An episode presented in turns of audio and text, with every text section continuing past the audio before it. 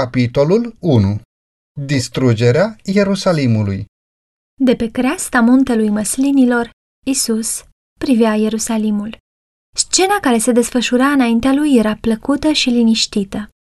Era timpul sărbătorii Paștelui și copiii lui Iacov se adunaseră acolo din toate părțile pentru a participa la marea sărbătoare națională. În mijlocul grădinilor, viilor pe coastele înverzite, presărate cu corturile pelerinilor, se înălțau colinele în terase, palatele impunătoare și fortărețele masive ale capitalei lui Israel. Fica Sionului părea să spună în mândria ei, șed ca împărăteasă și nu voi ști ce este tânguirea. Apocalips 18 cu 7. Era la fel de atrăgătoare și de sigură de favoarea cerului ca atunci când cu secole în urmă cântărețul regală psalmodia. Frumoasă înălțime, bucuria întregului pământ este muntele Sionului, cetatea marelui împărat. Psalm 48 cu 2. În prim plan se aflau clădirile mărețe ale templului. Razele soarelui care apunea luminau alb ca de zăpadă al zidurilor lui de marmură și se reflectau pe poarta de aur, pe turn și pe ornamentele acoperișului. Templul, întruparea frumuseței desăvârșite, stătea ca mândrie a națiunii iudaice. Care copil al lui Israel putea să privească scena aceasta fără un simțământ de bucurie și admirație? Dar mintea lui Isus era preocupată cu totul de alte gânduri. Când s-a apropiat de cetate și a văzut-o, Isus a plâns pentru ea. Luca 19 cu 41. În mijlocul bucuriei generale a intrării triumfale, în timp ce erau fluturate ramuri de palmier, în timp ce osanale vesele trezeau ecourile colinelor și mii de glasuri îl declarau împărat, răscumpărătorul lumii era copleșit de o tristețe neașteptată și misterioasă. El, Fiul lui Dumnezeu, cel care fusese promis lui Israel, cel a cărui putere învinsese moartea și îi chemase din mormânt pe prizonierii ei, era în lacrimi nu din cauza unei întristări obișnuite, ci a unei agonii intense, nestăvilite. Lacrimile nu erau pentru sine, deși știa bine calea pe care picioarele sale urmau să o urce. Înaintea lui era Ghețemane, scena apropiatei sale agonii. Se vedea și poarta oilor, prin care timp de secole fusese reconduse animalele pentru jerfă și care urma să se deschidă pentru el, când avea să fie adus ca un miel pe care îl duce la măcelărie. Isaia 53 cu 7 Nu departe era Golgota, locul răstignirii. Pe calea pe care Hristos avea să calce curând, urma să cadă groaza unui întuneric dens, în timp ce el trebuia să se aducă pe sine jertfe pentru păcat. Cu toate acestea, nu gândul la aceste scene arunca umbra asupra lui în acest ceas de bucurie. Nu presimțirea chinului său supraomenesc întuneca acest spirit neegoist. El plângea pentru miile de oameni din Ierusalim sortiți pe irii. Plângea din cauza orbirii și nepocăinței celor pe care venise să-i binecuvinteze și să-i salveze. În fața ochilor lui se desfășura istoria de peste o mie de ani a favorii deosebite a lui Dumnezeu și a grijii sale ocrotitoare manifestate față de poporul ales. Acolo era muntele Moria, unde fiul făgăduinței, o victimă care nu se împotrivise, fusese legat de altar ca simbol al jertfirii fiului lui Dumnezeu. Acolo i-a fost confirmat părintelui celor credincioși, legământul binecuvântării, glorioasa făgăduință mesianică. Acolo, flăcările jertfei care s-au înălțat către cer din aria lui Ornan îndepărtaseră sabia îngerului nimicitor, simbol potrivit al jertfei Mântuitorului și al mijlocirii sale pentru oamenii vinovați. Ierusalimul fusese onorat de Dumnezeu mai mult decât orice loc de pe pământ. Domnul a ales Sionul și l-a dorit ca locuința lui, Psalmi 132 cu 13. Acolo, timp de viacuri, sfinții profeți își rostiseră mesajele lor de avertizare. Acolo, preoții își legănaseră cădelnițele, iar norul de tămâie se înălțase împreună cu rugăciunile închinătorilor înaintea lui Dumnezeu. Acolo, sângele mieilor înjunghiați fusese oferit zilnic, arătând în viitor către mielul lui Dumnezeu. Acolo, Jehova își descoperise prezența în norul de slavă deasupra tronului milei, Acolo se sprijinise capătul acelei scări misterioase care unea pământul cu cerul, Geneza 28 cu 12, Ioan 1 cu 51. Acea scară pe care îngerii lui Dumnezeu coborau și urcau și care deschidea lumii calea către locul preasfânt. Dacă Israel ca popor ar fi rămas credincios față de cer, Ierusalim ar fi rămas pentru totdeauna alesul Domnului. Ieremia 17, 21 la 25. Dar istoria acestui popor favorizat n-a fost decât un raport al apostaziei și al răzvrătirii. El s-a împotrivit harului ceresc, a abuzat de privilegiile lui și a disprețuit ocaziile pe care le-a avut. Deși israeliții și-au bătut joc de trimișul lui Dumnezeu, i-au nesocotit cuvintele și au râs de prorocii lui. A doua cronici 36 cu 16. El s-a manifestat față de ei ca un Dumnezeu plin de îndurare și încet la mânie, plin de bunătate și credincioșie, Exod 34 cu 6. În ciuda respingerilor repetate, îndurarea sa a continuat să insiste pe lângă ei. Cu o iubire mai îndurătoare decât a unui tată pentru fiul său, Dumnezeu le dăduse din vreme trimișilor săi însărcinarea să-i înștiințeze, căci voia să cruțe pe poporul său și locașul său. A doua cronici 36 cu 15. Când mustrarea, implorarea și certarea n-au mai avut efect, el le-a trimis cel mai bun dar al cerului. Mai mult chiar el a revărsat tot cerul în acest singur dar. Însuși Fiul lui Dumnezeu a fost trimis să mișlocească pentru cetatea nepocăită. Hristos a fost cel care a scos Israelul ca pe o vie bună din Egipt, Psalm 80 cu 8. Mâna sa îi alungase pe păgânii dinaintea lui. El sădise această vie pe o câmpie foarte mănoasă, Isaia 5 cu 1. Grija sa ocrotitoare o împrejmuise. Slujitorii săi fusese retrimiși să o cultive. Ce aș mai fi putut face viei mele? a exclamat el și n-am făcut. Isaia 5 cu 1 la 4. Deși, când aștepta să facă struguri buni, rodise struguri sălbatici, el a venit personal la via sa cu speranță arzătoare că a dat roade și că, poate, o va salva de la distrugere. Și-a săpat via, a curățit-o și a îngrijit-o. A fost neobosit în eforturile sale de a salva via pe care el o sădise. Timp de trei ani, Domnul Luminii și al Slaviei umblase în mijlocul poporului său. El umbla din loc în loc, făcea binele și vindeca pe toți cei ce erau apăsați de diavolul, tămăduind pe cei cu inima zdrobită, eliberându-i pe captivi, redând vederea orbilor, făcându-i pe ologi să meargă și pe cei surzi să audă, curățându-i pe leproși, înviindu-i pe morți și predicându-le săracilor Evanghelia, faptele 10 cu 38, Luca 4 cu 18, Matei 11 cu 5. Chemarea plină de har le-a fost adresată deopotrivă tuturor. Veniți la mine, toți cei trudiți și împovărați, și eu vă voi da o dihnă, Matei 11 cu 28. Deși au răsplătit binele cu rău și iubirea sa cu ură, el și-a urmărit neclintit misiunea plină de îndurare. Cei care au căutat harul său n-au fost respinși niciodată. Călător fără casă, având zilnic parte de dispreț și de lipsuri, a trăit pentru a sluji nevoilor oamenilor și a le alina durerile, invitându-i să primească darul vieții. Valurile de îndurare, respinse de acele inimi îndărătnice, se reîntorceau într-un torent mai puternic de iubire compătimitoare, fără seamăn. Dar Israel a întors spatele celui mai bun prieten și singurului său ajutor. Implorările iubirii sale fuseseră disprețuite, sfaturile sale respinse, avertismentele sale luate în râs. Ceasul speranței și al iertării trecea în grabă. Cupa mâniei îndelung amânate a lui Dumnezeu era aproape plină. Norul care se adunase de-a lungul secolelor de apostazie și răzvrătire, încărcat de nenorociri, era gata să se reverse peste un popor vinovat. Iar singurul care putea să-i salveze de la soarta sa inevitabilă fusese disprețuit, insultat, renegat și curând urma să fie răstignit. Când Hristos avea să atârne pe crucea Golgotei, timpul lui Israel ca popor favorizat și binecuvântat de Dumnezeu urma să se sfârșească. Pierderea chiar a unui singur suflet este o nenorocire care cântărește infinit mai mult decât câștigurile și comorile lumii întregi.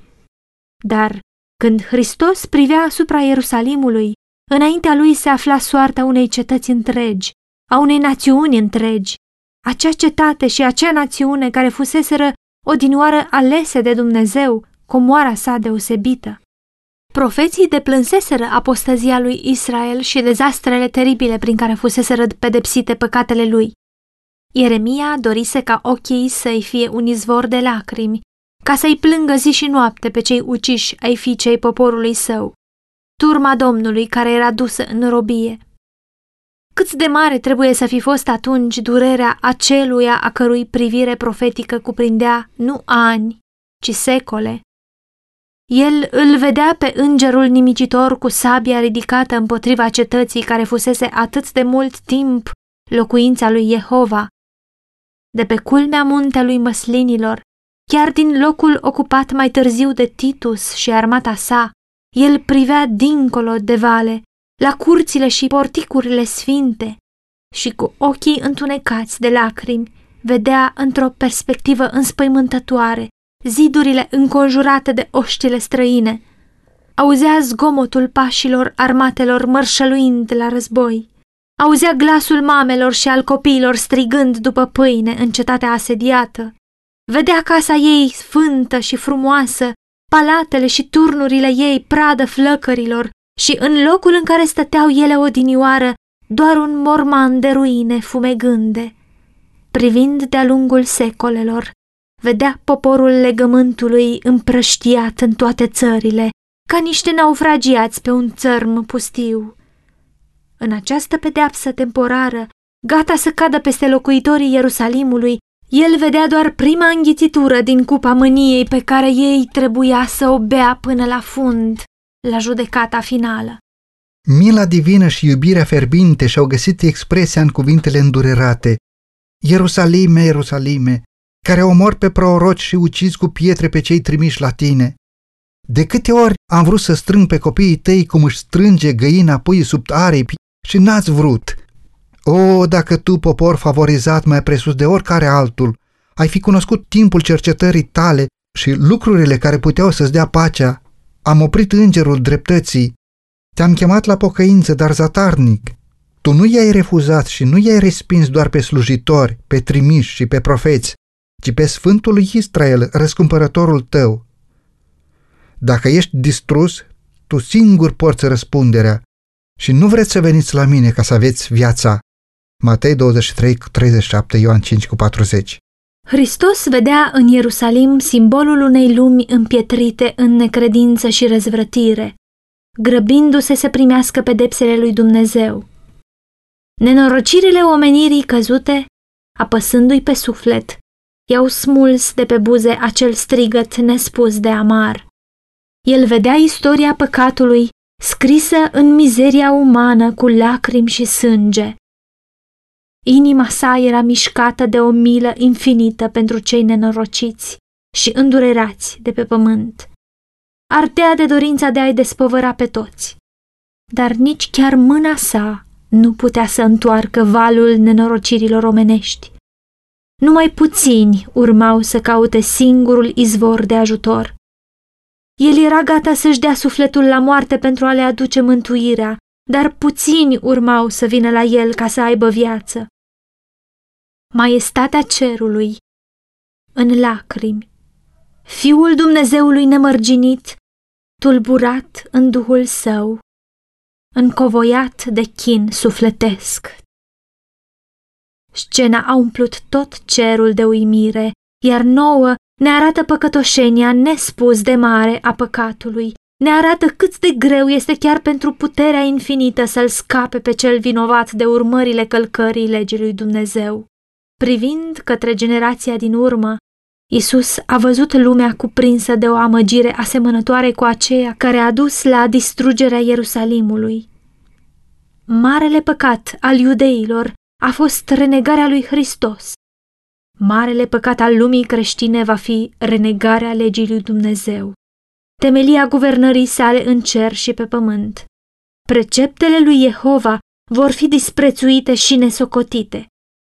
Milioane de oameni aflați în robia păcatului, sclavi ai lui satana, sortiți să sufere moartea a doua, vor refuza să asculte de cuvintele adevărului în ziua cercetării lor teribilă orbire, ciudată rătăcire. Cu două zile înainte de Paște, când plecase pentru ultima dată din templul, După ce denunțase fățărnicia conducătorilor iudei, Hristos a ieșit din nou cu ucenicii săi pe muntele măslinilor și s-a așezat cu ei pe coasta înverzită, care avea vedere spre cetate. S-a uitat încă o dată lung la zidurile, turnurile și palatele ei. A privit încă o dată templul în splendoarea lui orbitoare, o diadema frumuseței care încorona muntele cel sfânt. Cu o mie de ani înainte, psalmistul preamărise îndurarea lui Dumnezeu față de Israel care făcuse din casa lui sfântă locuința sa. Cortul lui este în Salem și locuința lui în Sion. El a ales seminția lui Iuda, muntele Sionului, pe care îl iubește și și-a zidit sfântul locaș ca cerurile de înalt. Psalm 76 cu 2 Primul templu fusese înălțat în perioada cea mai prosperă a istoriei lui Israel. Împăratul David strânsese vaste comori pentru scopul acesta iar planurile pentru construcție au fost făcute prin inspirație divină. Solomon, cel mai înțelept dintre monarhii lui Israel, a dus la bun sfârșit lucrarea. Templul acesta era cea mai măreață clădire pe care o văzuse lumea vreodată. Cu toate acestea, Domnul declarase prin profetul Hagai cu privire la cel de-al doilea templu. Slava acestei case din urmă va fi mai mare decât acelei din tâi voi clătina toate neamurile și dorința tuturor popoarelor va veni. Și voi umple de slavă casa aceasta, zice Domnul oștirilor. Hagai 2 cu 9 După distrugerea lui de către Nebucadnețar, templul a fost reconstruit. Într-o țară pustiită și aproape nelocuită, cu aproape 500 de ani înainte de nașterea lui Hristos, de către un popor care se întorsese dintr-o robie de o viață întreagă. Printre cei întorși se aflau bătrâni care văzuseră slava templului lui Solomon și care au plâns la punerea temeliei noii clădiri, deoarece ea urma să fie cu mult inferioară celei din tâi. Sentimentul care predomina este descris de profet cu intensitate. Cine a mai rămas între voi din cei ce au văzut casa aceasta în slava ei din tâi? Și cum o vedeți acum? Așa cum este, nu pare ea un nimic în ochii voștri? Hagai 2 cu 3, Izdra 3 cu 12. Atunci s-a făcut promisiunea că slava acestei case de pe urmă trebuia să fie mai mare decât acelei din tâi. Al doilea templu însă nu le-a egalat pe primul în măreție. Nici nu a fost sfințit prin acele semne vizibile ale prezenței divine care s-au manifestat în primul templu. Nu a fost nicio manifestare de putere supranaturală pentru a marca consacrarea lui. Niciun nor de slavă nu s-a văzut umplând sanctuarul nou înălțat. Nici foc din cer n-a coborât pentru a mistui jertfa de pe altar. Șechina nu mai exista între heruvim, în locul preasfânt. Chivotul, scaunul harului și tablele mărturiei nu se mai găseau acolo. Nici o voce nu s-a auzit din cer ca să-i comunice preotului voia lui Jehova. Iudeii se străduiseră zadarnic, timp de secole, să arate modul în care s-a împlinit făgăduința lui Dumnezeu dată prin Hagai, dar mândria și necredința le-a orbit mintea față de adevăratul înțeles al cuvintelor profetului. Templul al doilea nu a fost onorat cu norul slavei lui Jehova, ci cu prezența vie a aceluia în care locuia trupește toată plinătatea Dumnezeirii, care era Dumnezeu însuși, manifestat în trup. Dorința tuturor popoarelor venise într-adevăr în templul său, când omul din Nazaret învăța și vindeca în curțile sfinte. Prin prezența lui Hristos și numai prin aceasta, al doilea templu îl întrecea în slavă pe primul. Dar Israel respinsese darul oferit de cer. Slava a dispărut pentru totdeauna din templu în ziua în care umilul învățător a ieșit pe poarta lui de aur. Cuvintele Mântuitorului, iată că vi se lasă casa pustie, s-au împlinit atunci, Matei 23 cu 38. Profeția lui Hristos cu privire la distrugerea templului îi umpluse de teamă și de uimire pe ucenici și ei doreau să înțeleagă mai deplin sensul cuvintelor sale bogăție, muncă și iscusința arhitectonică fuseseră investite timp de peste 40 de ani pentru a-i spori splendoarea. Irod cel Mare risipise pentru el atâtea bogății romane, cât și comori iudaice. Chiar și conducătorul imperiului îl îmbogățise cu darurile sale. Blocuri masive de marmură albă, de dimensiuni aproape fabuloase, trimise de la Roma pentru acest scop, făceau parte din structura lui. În legătură cu acestea, ucenicii i-au atras atenția Domnului zicând, Uite-te ce pietre și ce ziduri! Marcu 13 cu 1 La auzul acestor cuvinte, Iisus le-a dat răspunsul solemn și surprinzător.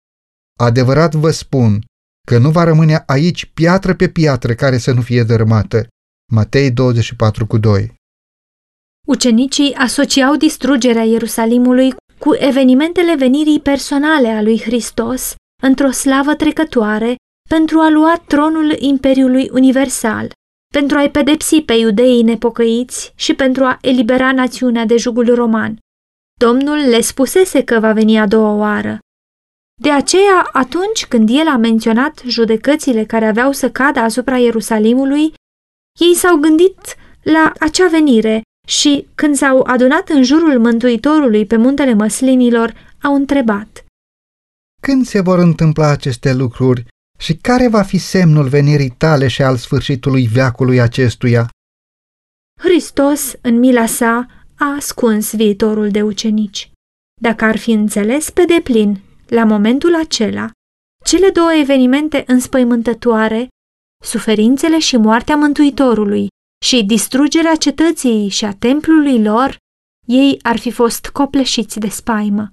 Hristos le-a dat o schiță a evenimentelor importante care urmau să aibă loc înainte de încheierea timpului.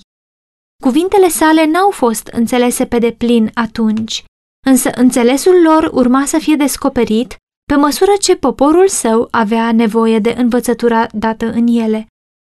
Profeția pe care el a rostit-o avea o dublă aplicație. În timp ce prevestea distrugerea Ierusalimului, ea prefigura, de asemenea, grozăviile zilei celei mari de pe urmă. Isus le-a dezvăluit ucenicilor atenți judecățile care urmau să cadă asupra Israelului apostat și, în special, pedeapsa care va veni peste el din cauza renegării și răstignirii lui Mesia. Semnele evidente aveau să preceadă apogeul înfricoșător. Ceasul îngrozitor urma să vină pe neașteptate și repede. Mântuitorul i-a avertizat pe urmașii săi. De aceea, când veți vedea o răciune a pustiirii, despre care a vorbit prorocul Daniel, așezat în locul sfânt, cine citește să înțeleagă.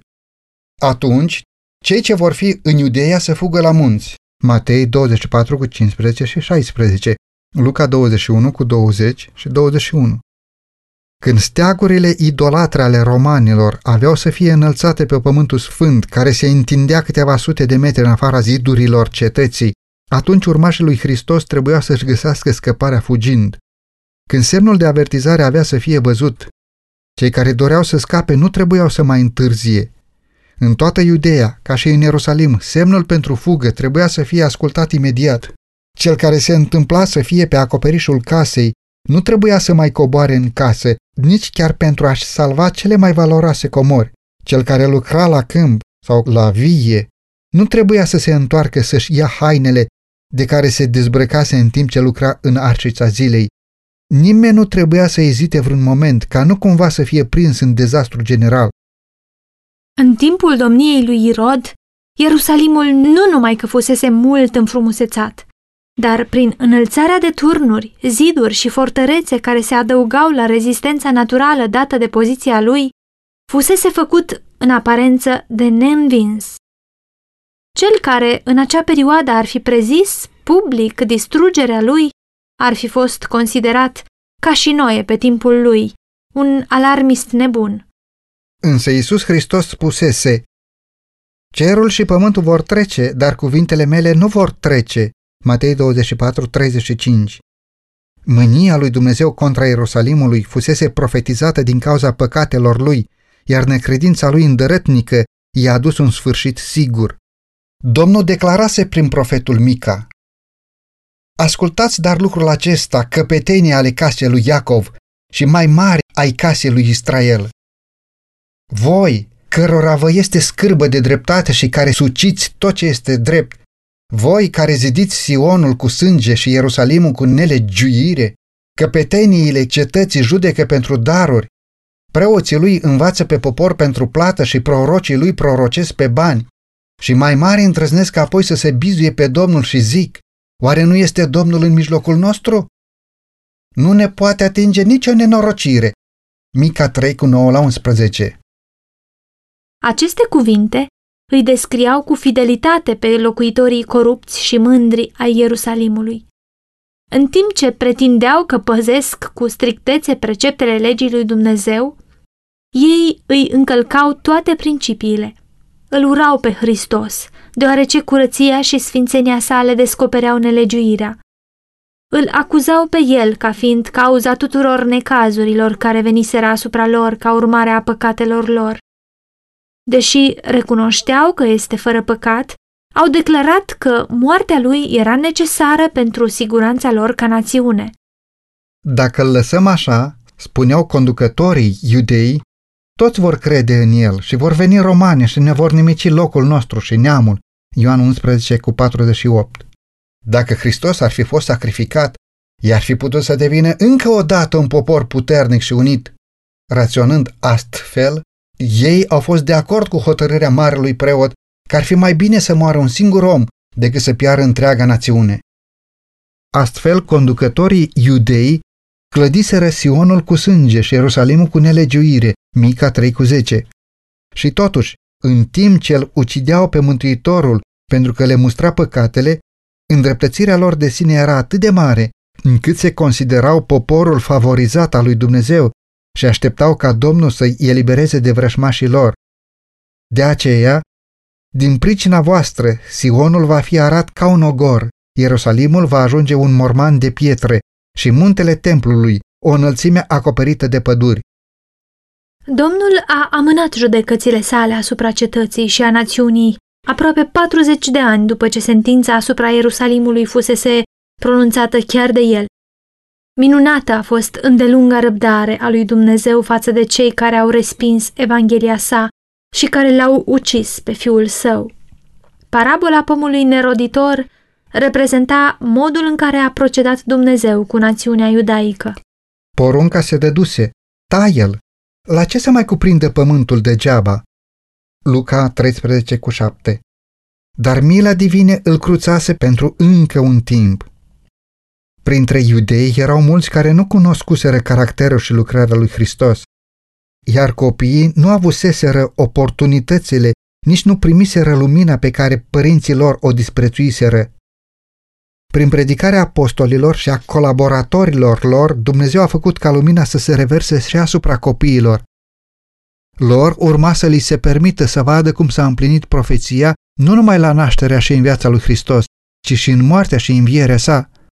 Copiii nu au fost condamnați pentru păcatele părinților lor, dar când, cunoscând toată lumina dată părinților lor, au respins lumina mai mare revărsată asupra lor, atunci au devenit părtași la păcatele părinților lor și au umplut măsura nelegiuirilor. Îndelunga răbdare a lui Dumnezeu față de Ierusalim nu a făcut decât să-i întărească pe iudei în nepocăința lor încăpățânată. În ura și cruzimea lor față de ucenicii lui Isus, ei au respins ultima ofertă de îndurare. Atunci Dumnezeu a încetat să-i mai ocrotească și și-a retras puterea care îi înfrâna pe satana și pe îngerii lui, iar națiunea a fost lăsată sub stăpânirea conducătorului pe care și l-a ales. Copiii lui Israel au disprețuit harul lui Hristos care i-ar fi făcut în stare să-și învingă pornirile rele, iar acum au fost învinși de ele. Satana a trezit cele mai cumplite și mai josnice pasiuni ale sufletului. Oamenii nu mai judecau, erau fără rațiune, stăpâniți de impuls și furie oarbă. În cruzimea lor au devenit satanici. În familie și în societate, în rândul claselor de sus, ca și în rândul celor de jos, existau bănuială, invidie, ură, luptă, răzvrătire, crimă. Nicăieri nu era siguranță. Prietenii și rudele se trădau unii pe alții. Părinții își ucideau copiii, copiii își ucideau părinții. Conducătorii poporului nu aveau putere să se conducă pe ei înșiși. Pasiuni nestăpânite îi făcuseră tirani. Iudeii acceptaseră mărturii mincinoase pentru a-l condamna pe fiul nevinovat al lui Dumnezeu. Acum, acuzații false făceau ca propriile vieți să le fie nesigure. Prin acțiunile lor, ei spuseseră de mult, lăsați-ne în pace cu Sfântul lui Israel, Isaia 30,11. Acum dorința lor era împlinită, frica de Dumnezeu nu-i mai tulbura. Satana era la cârma națiunii și cele mai înalte autorități civile și religioase se găseau sub stăpânirea lui. Conducătorii facțiunilor rivale se uneau uneori pentru a-și jefui și a-și tortura victimele nenorocite, pentru ca apoi să se arunce din nou unii asupra altora și să se ucidă fără milă. Nici chiar sfințenia templului nu putea să tempereze cruzimea lor groaznică. Închinătorii erau loviți chiar în fața altarului, iar sanctuarul era profanat cu trupurile celor uciși. Cu toate acestea, în încumetarea lor oarbă și hulitoare, instigatorii acestei lucrări diavolești declarau public că nu se temeau că Ierusalimul avea să fie distrus, deoarece era însăși cetatea lui Dumnezeu. Pentru a-și întări puterea și mai mult, ei mituiau profeți mincinoși pentru a vesti, chiar în timp ce legiunile romane asediau templul, că poporul trebuie să aștepte eliberarea de la Dumnezeu. Mulțimile s-au prins până în ultimul moment de credința că cel prea înalt va interveni pentru înfrângerea adversarilor lor. Dar Israelul disprețuise ocrotirea divină și acum nu mai avea nicio apărare. Nefericit Ierusalim! Sfâșiat de certuri interne, cu străzile înroșite de sângele copiilor lui, care se ucideau unii pe alții, în timp ce armatele străine îi distrugeau fortificațiile și ucideau oamenii de război. Toate prevestirile făcute de Hristos cu privire la distrugerea Ierusalimului s-au împlinit la litere. Iudeii au simțit realitatea cuvintelor sale de avertizare. Cu ce măsură măsurați, vi se va măsura? Matei 7 cu 2. Au apărut semne și minuni care prevesteau dezastru și moartea. La mijlocul nopții o lumină nenaturală a strălucit deasupra templului și a altarului. La apus, pe norii cerului s-au arătat care și războinici, adunându-se pentru bătălie. Preoții care slujeau noaptea în sanctuar au fost îngroziți de niște sunete misterioase. Pământul s-a cutremurat și mulțimi de glasuri au fost auzite strigând, să fugim de aici. Poarta cea mare dinspre răsărit, care era atât de grea, încât abia putea să fie închisă de 20 de oameni și care era zăvorâtă cu bare imense de fier, prinse adânc în caldarâmul de piatră tare, s-a deschis fără vreo mână omenească la mijlocul nopții.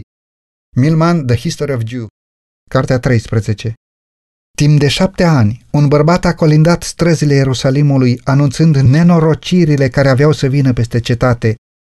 Zi și noapte, el repeta cântecul straniu de jale, glas de la răsărit, glas de la apus, glas din cele patru vânturi, glas împotriva Ierusalimului și împotriva templului, glas împotriva mirilor și a mireselor, glas împotriva întregului popor. Acest bărbat ciudat a fost întemnițat, a fost biciuit, dar nicio plângere nu s-a auzit de pe buzele lui. Singurul lui răspuns la insultă și la maltratare era Nenorocire, nenorocire pentru Ierusalim, nenorocire, nenorocire pentru locuitorii lui. Strigătul lui de avertizare n-a încetat decât atunci când a fost ucis în asediu pe care îl prevestise. La distrugerea Ierusalimului n-a pierit niciun creștin. Hristos îi înștiințase pe ucenicii săi și toți cei care au crezut cuvintele sale au așteptat semnul promis. Când veți vedea Ierusalimul înconjurat de oști, spunea Isus, să știți că atunci pustiirea lui este aproape. Atunci cei din Iudeea să fugă la munți și cei din mijlocul Ierusalimului să iasă din el. Luca 21 cu 20 și 21. După ce romanii, sub conducerea lui Cestius, au înconjurat cetatea, pe neașteptate au încetat asediul, tocmai când totul părea favorabil unui atac imediat.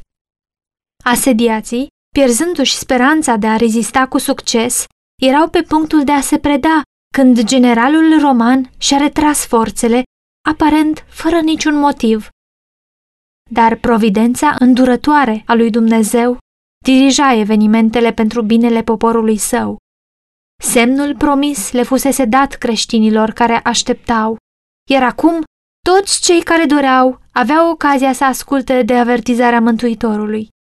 Evenimentele au fost în așa fel conduse încât nici iudeii, nici romanii nu au împiedicat fuga creștinilor. La retragerea lui Cestius, iudeii, ieșind din Ierusalim, au urmărit armata care se îndepărta. În timp ce ambele forțe erau astfel cu totul aranjate în luptă, creștinii au avut ocazia să părăsească cetatea. În același timp, țara fusese de asemenea eliberată de dușmanii care ar fi putut încerca să-i oprească. În timpul asediului, iudeii erau adunați în Ierusalim pentru sărbătoarea corturilor și astfel creștinii din toată țara au putut să scape fără să fie hărțuiți. Ei au fugit fără întârziere spre un loc sigur. Cetatea Pela, din ținutul Perea, dincolo de Iordan. Forțele iudaice, urmărindu-i pe Cestius și oștirea lui, au atacat ariergarda cu așa cruzime încât îi amenințau cu distrugerea totală. Romanii au reușit să se retragă cu mare greutate. Iudeii au scăpat aproape fără pierderi și s-au întors cu prăzile în triumf la Ierusalim. Dar acest succes aparent le-a făcut numai rău, căci le-a insuflat un spirit de rezistență încăpățânată în fața romanilor, care a adus curând asupra cetății condamnate nenorociri de nedescris. Teribile au fost calamitățile care au căzut asupra Ierusalimului când asediul a fost reluat de Titus. Orașul a fost încercuit în timpul Paștelui, când milioane de iudei erau adunați în interiorul zidurilor lui. Depozitele de alimente care, dacă ar fi fost păstrate cu grijă, le-ar fi ajuns locuitorilor lui timp de mai mulți ani, pusese distruse mai înainte din cauza invidiei și a răzbunării grupărilor care se luptau între ele și acum oamenii au suferit toate ororile foametei. O măsură de grâu se vindea cu un talent. Atât de grozave erau chinurile foamei, încât oamenii rodeau pielea cingătorilor, a sandalelor și a scuturilor. Un mare număr de oameni se furișau în timpul nopții să adune plante sălbatice care creșteau în afara zidurilor cetății. Cu toate că mulți erau prinși și condamnați la moarte în chinuri groaznice și deseori cei care se întorceau în siguranță erau jefuiți de ceea ce culeseseră cu un risc atât de mare. Torturile cele mai inumane erau aplicate de cei care dețineau puterea, pentru a stoarce de la poporul lovit de sărăcie ultimele resturi pe care putuse să le ascundă. Și aceste cruzimi erau deseori practicate de oameni bine hrăniți care doreau numai să-și asigure rezerve pentru viitor. Mii de oameni au pierit de foame și de ciumă.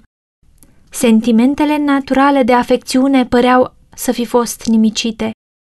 Soții își jefuiau soțiile, iar acestea, la rândul lor, își jefuiau soții. Copiii puteau fi văzuți smulgând hrana din gura părinților lor bătrâni. Întrebarea profetului Poate o femeie să uite copilul pe care îl alăptează? Și-a primit răspunsul în interiorul zidurilor cetății condamnate. Femeile cu toată mila lor își fierb copiii care le slujesc de hrană în mijlocul prăpădului fiicei poporului meu. Isaia 49 cu 15, Plângeri 4 cu 10. Din nou s-a împlinit avertizmentul profetic dat cu 14 secole mai înainte.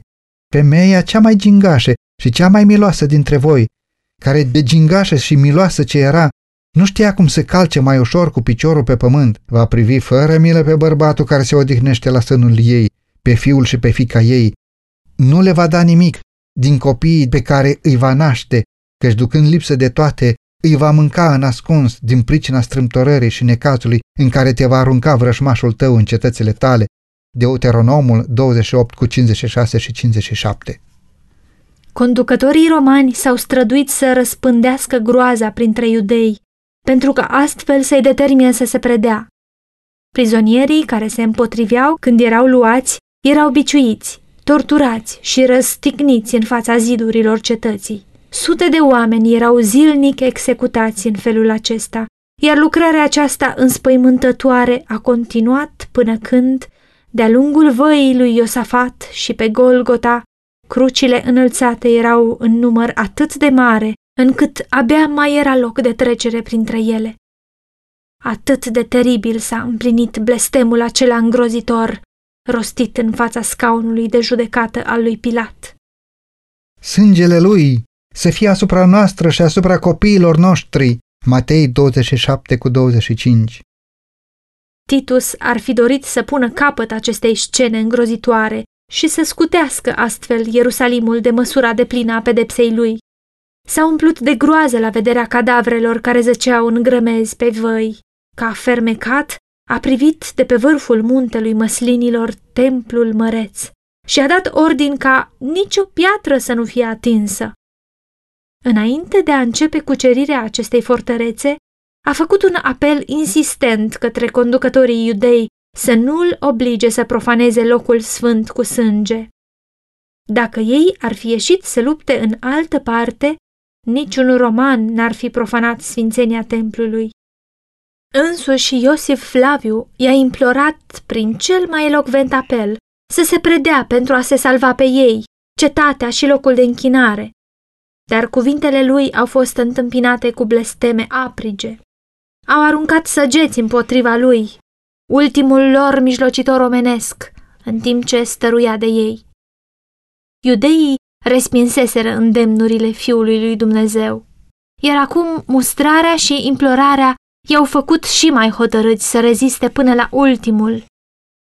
Inutile au fost eforturile lui Titus de a salva templul. Cineva mai mare decât el declarase că nu va rămâne piatră pe piatră.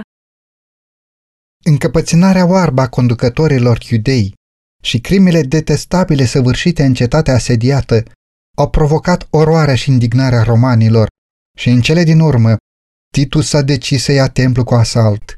A hotărât totuși că, dacă va fi posibil să fie salvat de la distrugere, dar ordinele lui au fost ignorate. După ce se retrăsese în cortul său pentru noapte, iudeii au ieșit din templu și au atacat pe soldații care erau afară. În timpul luptei, o torță aprinsă a fost aruncată de un soldat printr-o deschizătură în porticul templului și încăperile căptușite cu lemn de cedru din jurul locului sfânt au fost cuprinse imediat de flăcări. Titus a alergat la fața locului, urmat de generalii și ofițerii săi, și le-a poruncit soldaților să stingă focul. Cuvintele lui n-au fost luate în seamă. În furia lor, soldații au aruncat torțe aprinse în încăperile alăturate și după aceea au ucis cu săbile un mare număr de oameni care își găsiseră adăpost acolo. Sângele curgea ca apa pe treptele templului. Mii și mii de iudei au pierit. Pe deasupra zgomotului luptei se auzeau glasuri strigând, Icabod, s-a dus slava. Titus și-a dat seama că este imposibil să tempereze furia soldaților. A intrat împreună cu ofițerii săi și a cercetat interiorul edificiului sacru. Splendoarea i-a umplut de uimire și, întrucât flăcările nu pătrunseseră încă în locul sfânt, a făcut un ultim efort pentru a-l salva. Repezindu-se înainte, i-a îndemnat din nou pe soldați să oprească înaintarea incendiului. Centurionul Liberalis s-a străduit să impună ascultarea ordinului cu ajutorul corpului său de comandă, însă nici respectul față de împărat nu a putut să oprească furia și ura contra iudeilor, înverșunarea cumplită a luptei și dorința avidă de pradă.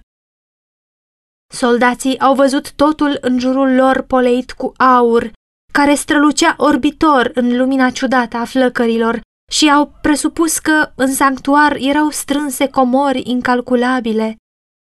Fără să fie observat, un soldat a aruncat o torță aprinsă printre balamalele ușii și, într-o clipă, toată clădirea era în flăcări. Fumul orbitor și flăcările i-au silit pe ofițeri să se retragă și nobilul edificiu a fost lăsat în voia sorții. Dacă pentru romani a fost o priveliște înspăimântătoare, cum va fi fost ea pentru iudei? Tot vârful dealului care domina cetatea ardea ca un vulcan.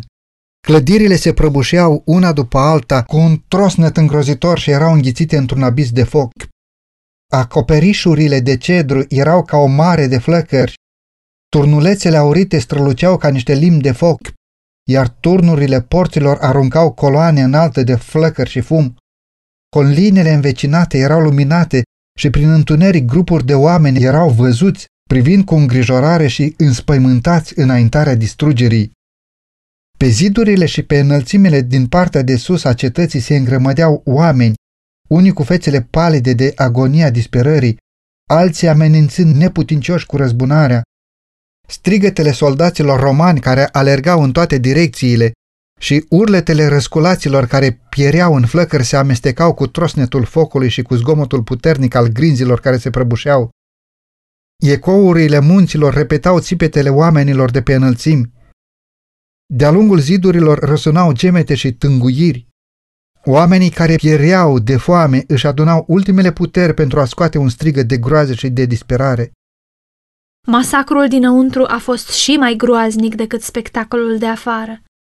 Bărbați și femei, bătrâni și tineri, răsculați și preoți, cei care luptau ca și cei care cereau îndurare, toți au fost masacrați fără deosebire. Numărul celor uciși îl întrecea pe acela al ucigașilor. A trebuit ca ostașii să se cațere pe grămezi de morți pentru a aduce la îndeplinire lucrarea de exterminare. Milman, The History of the Jews, Cartea 16 După distrugerea templului, întreaga cetate a căzut repede în mâinile romanilor. Conducătorii iudeilor au abandonat turnurile lor invincibile, iar Titus le-a găsit pustii. Privind la ele cu uimire, a declarat că Dumnezeu le dăduse în mâinile lui, deoarece nicio mașină de război, oricât de puternic ar fi fost, n-ar fi reușit să învingă acele bastioane formidabile. Atât cetatea cât și templul au fost rase din temelii, iar locul pe care fusese sfântul locaș a fost arat ca un ogor. În timpul asediului și al măcelului care au urmat, au pierit peste un milion de oameni.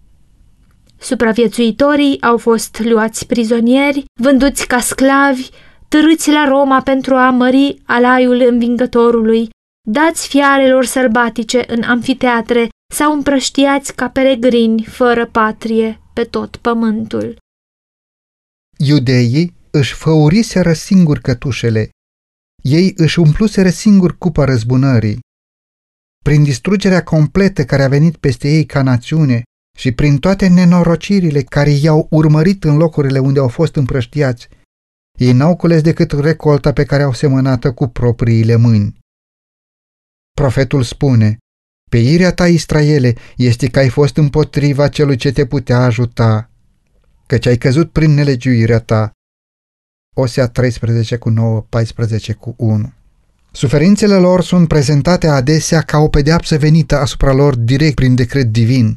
Astfel caută marele amăgitor să-și ascundă propria lucrare.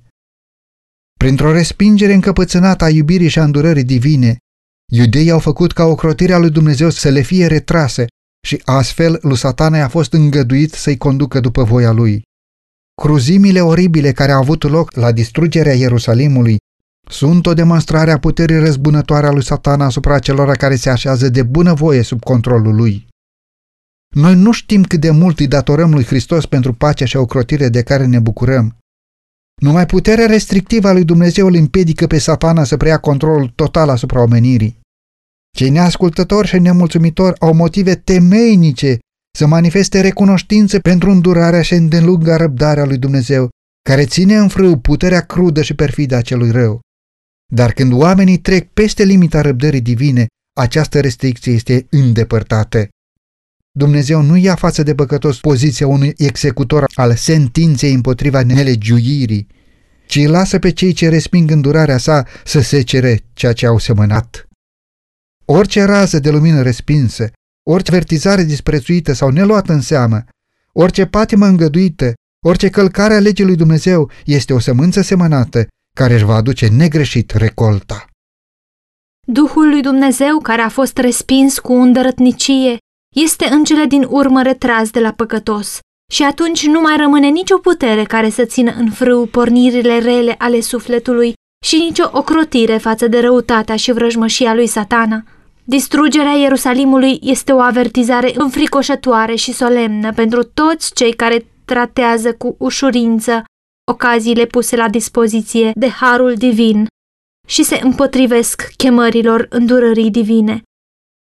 Niciodată n-a fost dată o mărturie mai hotărâtă despre ura lui Dumnezeu față de păcat și despre pedeapsa sigură care va cădea peste cei vinovați. Profeția Mântuitorului cu privire la venirea judecăților lui Dumnezeu asupra Ierusalimului urmează să aibă și o altă împlinire. În comparație cu ea, acea pustiire teribilă a fost doar o umbră palidă. În soarta cetății alese putem să vedem soarta unei lumi, care a respins îndurarea lui Dumnezeu și a călcat în picioare legea sa. Întunecate sunt rapoartele suferinței umane la care a fost martor pământul în timpul îndelungatelor secole de nelegiuire. Inima se dezgustă și mintea refuză să gândească în fața acestor scene. Teribile au fost consecințele respingerii autorității cerului. Însă o scenă și mai întunecată este prezentată în descoperirile referitoare la viitor. Rapoartele trecutului, procesiunea interminabilă a agitațiilor, a conflictelor și a revoluțiilor, învălmășeala luptei și orice haină de război tăvălită în sânge, Isaia 9 cu 5. Ce sunt toate acestea în contrast cu grozăviile acele zile când Duhul lui Dumnezeu va fi retras cu totul de la cei nelegiuiți și nu va mai ține în frâu izbucnirea patimilor omenești și furia satanică? Lumea va vedea atunci ca niciodată mai înainte consecințele guvernării lui satana. Dar în ziua aceea, ca și în zilele distrugerii Ierusalimului, poporul lui Dumnezeu va fi eliberat. Oricine va fi scris printre cei vii, Isaia 4 cu 3. Hristos a declarat că va veni a doua oară pentru a-i strânge la sine pe credincioșii lui. Atunci se va arăta în cer semnul fiului omului. Toate semințiile pământului se vor boci și vor vedea pe fiul omului venind pe norii cerului cu putere și cu o mare slavă. El va trimite pe îngerii săi cu trâmbița răsunătoare și vor aduna pe aleșii lui din cele patru vânturi, de la o margine a cerului până la cealaltă. Matei 24 cu 30 și 31 Atunci, cei care nu au ascultat de Evanghelie vor fi nimiciți cu suflarea gurii sale și vor fi prăpădiți de arătarea venirii sale, a doua Tesaloniceni 2 cu 8. Ca și Israelul din vechime, cei nelegiuiți se distrug singuri, ei cad prin nelegiuirea lor. Printr-o viață de păcat, s-au îndepărtat atât de mult de Dumnezeu, iar natura lor a devenit atât de degradată de păcat, încât manifestarea slavei sale este pentru ei un foc mistuitor. Oamenii să fie atenți ca nu cumva să neglijeze lecția transmisă prin cuvintele lui Hristos. După cum i-a avertizat pe ucenicii săi despre distrugerea Ierusalimului, dându-le un semn al apropierii ruinei ca să poată scăpa, tot astfel el a avertizat lumea cu privire la ziua distrugerii finale și a dat semne ale apropierii acestei zile, astfel încât toți cei care vor să poată fugi de mânia viitoare. Iisus declară, vor fi semne în soare, în lună și în stele, și pe pământ va fi strâmtorare printre neamuri. Luca 21 cu 25, Matei 24 cu 29, Apocalips 6 cu 12 la 17. Cei ce văd aceste semne prevestitoare ale venirii sale trebuie să știe că Fiul omului este aproape, este chiar la uși. Matei 24 cu 33. Vegheați dar, sunt cuvintele de îndemn, Marcu 13 cu 35. Cei care țin cont de avertizare nu vor fi lăsați în întuneric, astfel încât ziua aceea să-i surprindă nepregătiți. Dar peste cei ce nu vor veghea, ziua Domnului va veni ca un hoț noaptea. 1 Tesaloniceni 5 cu 2 la 5 Lumea nu este mai dispusă astăzi să creadă solia pentru acest timp decât au fost iudeii să primească avertizarea Mântuitorului cu privire la Ierusalim. Oricând ar veni, Ziua Domnului va veni pe neașteptate asupra celor nelegiuiți. Când viața își continuă cursul ei neschimbat, când oamenii sunt absorbiți de plăceri, de afaceri, de comerț sau de câștigare de bani, când conducătorii religioși preamăresc progresul și cultura lumii, iar oamenii sunt legănați într-o siguranță falsă, atunci, așa cum hoțul jefuiește la miezul nopții locuința nepăzită, tot așa, O prăpădenie neașteptată va veni peste cei nepăsători și neevlavioși și nu va fi chip de scăpare.